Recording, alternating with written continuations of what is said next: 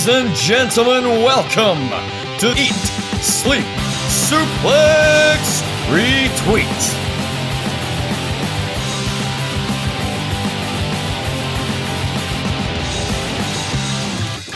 Jonathan Gresham, progress. That was absolutely incredible uh, against Chris Ridgeway.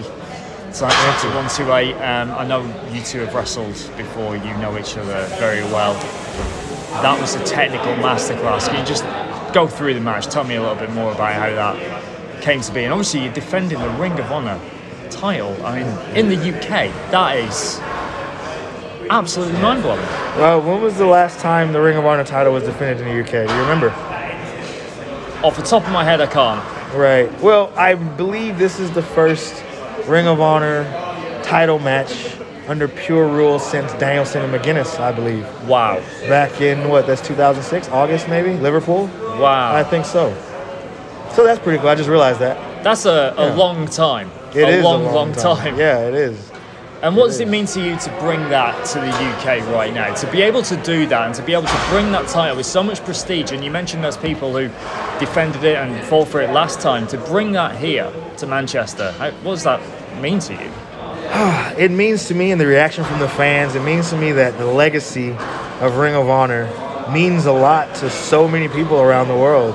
Um, and I'm learning that uh, through my travels. I'm going to all these different towns and uh, different places, and uh, you know, the reaction from the fans is very heartwarming because I love Ring of Honor. It changed my life, and I was not sure if other people still felt the same. But uh, I'm being reassured that they do. So it just means the world to be a part of something like that and to be able to put my name, uh, you know, next to some of the guys like Samoa Joe and Danielson and McGuinness, and Morishima. Um, so I couldn't ask for any more. It's strange, the love for Ring of Honor right now is seems to be growing even more. Uh, is it a case of like absence makes the heart grow fonder with it, I guess? Possibly, possibly. I think it's just whenever, you know, something's a big question mark, I believe it, it just generates more interest. I think the big question is what are they going to do? Are they going to be a part of the Forbidden Door stuff? Are they going to do this or that? Or, you know, what's going to happen next? All we know is that Ring of Honor is coming back in April. Um, and they're they're coming back different, but we don't know what.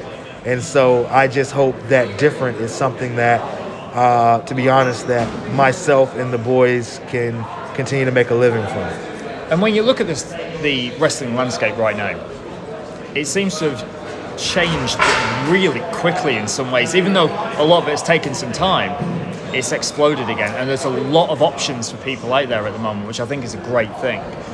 Not just for fans, but for the talent as well, to be able to see the GCWs of the world doing so so. I mean, like, I I know you, you weren't at the show, and that wasn't your fault. Uh, I'm sure you would have wanted to be at, at the World Yeah. Show. Um, but that promotion has just literally stamped itself onto the map. AEW's doing so much. Impact, and of course, you know, the Honor No More faction there as well.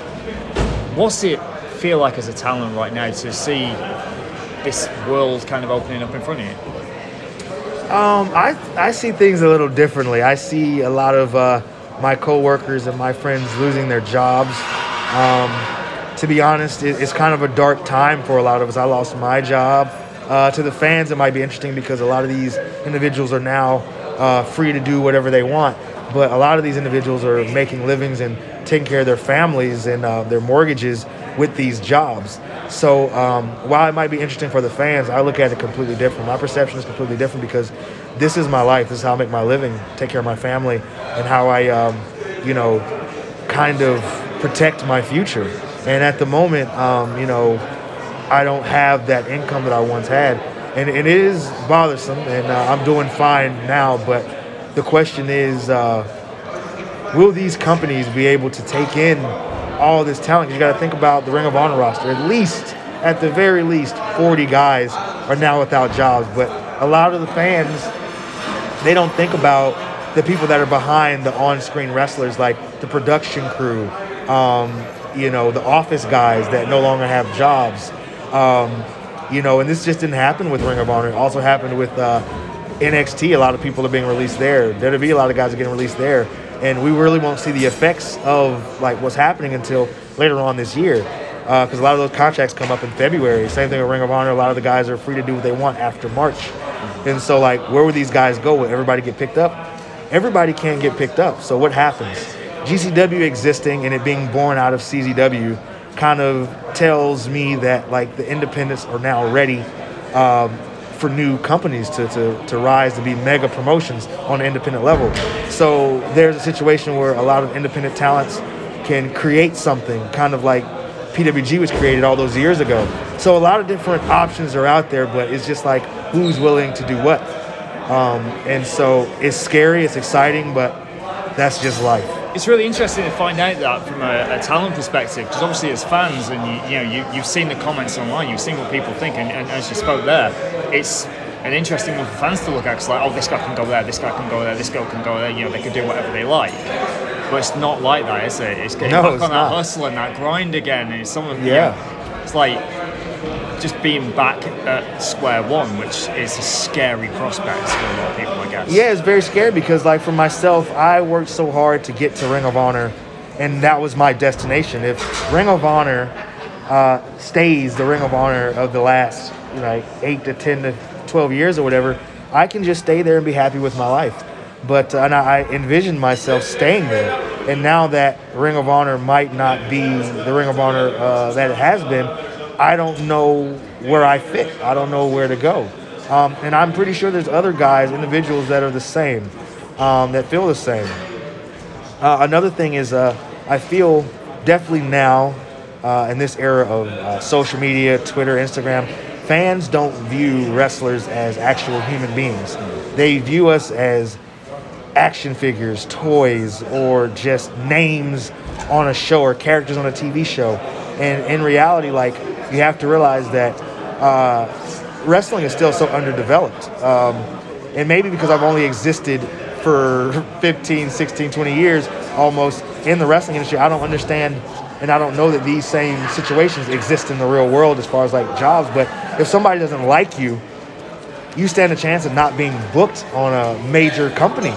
Somebody popular on a show could not like you and you can't get in because, you know, they don't like you and that stops you from being able to feed your family. So some people didn't go to college. Some people did the indies for seven to ten years and that was their college to, to get to work for Ring of Honor or to go to New Japan or whatever like that. And with the pandemic the way it is now and you know the visa situation being the way it is and uh, you know guys can't go over or even if you do get a chance to go over you got to quarantine for two weeks that takes a lot of time away from your family and opportunities to do other shows to make money. So it's a gamble on what you can do. Is new japan paying enough for you to go and take that uh, that two week quarantine to do three shows or a week of shows to come back? And but you got to factor in are you away from your family? Is that is that good for you?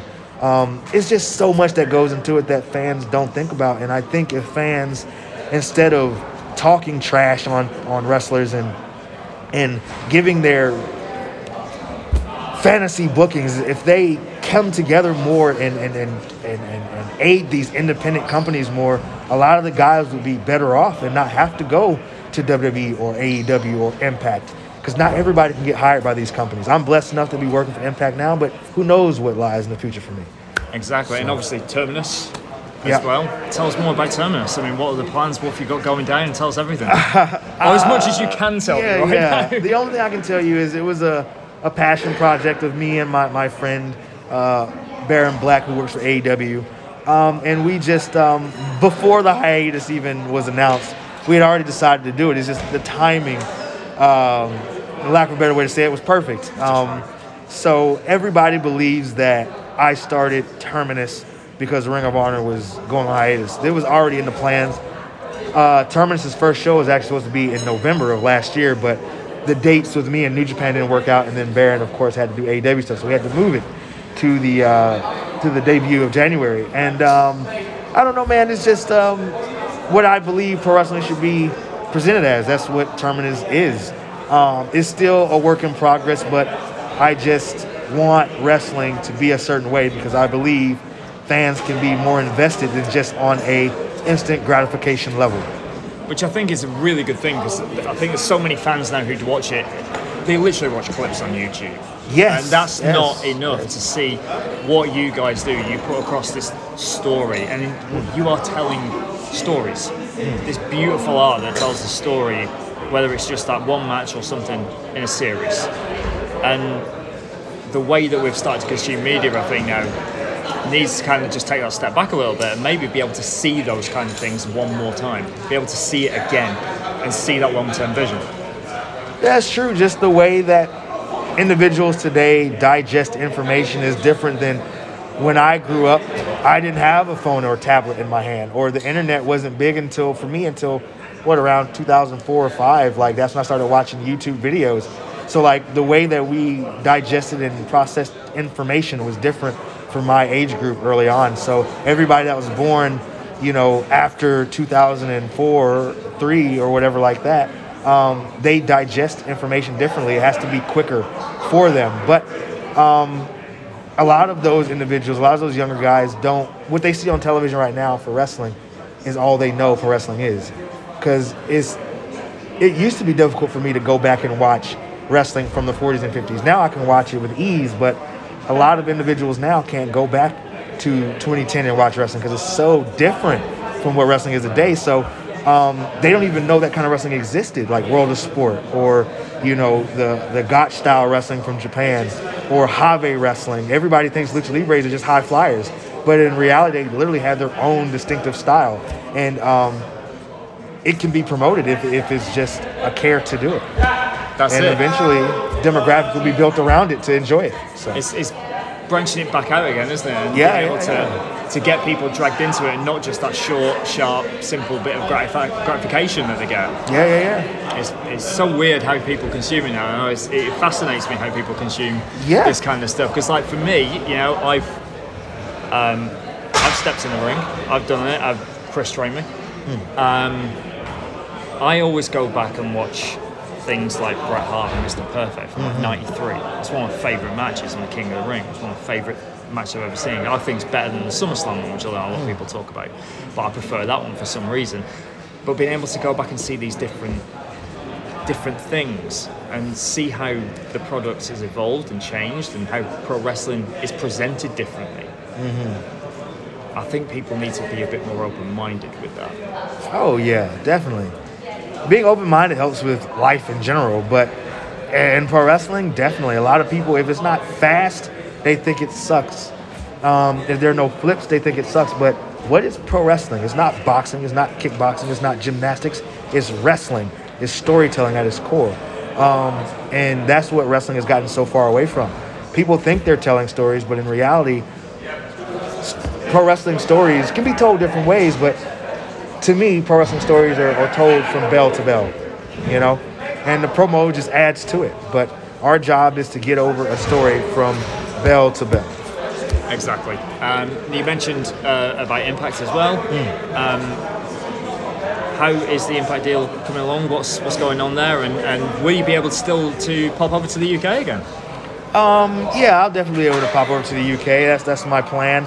I'm coming over to Europe. I'm going to Germany in the beginning for of March for 16 Carat. So I'm really looking forward to that. I got a couple more dates announced. Um, I'm going to um, Denmark for the first time, which is super cool. So I got a lot of things coming up, man. I'm super excited about. As far as Impact, though, um, I'm working on a pay per appearance deal right now, and uh, the relationship so far is pretty good.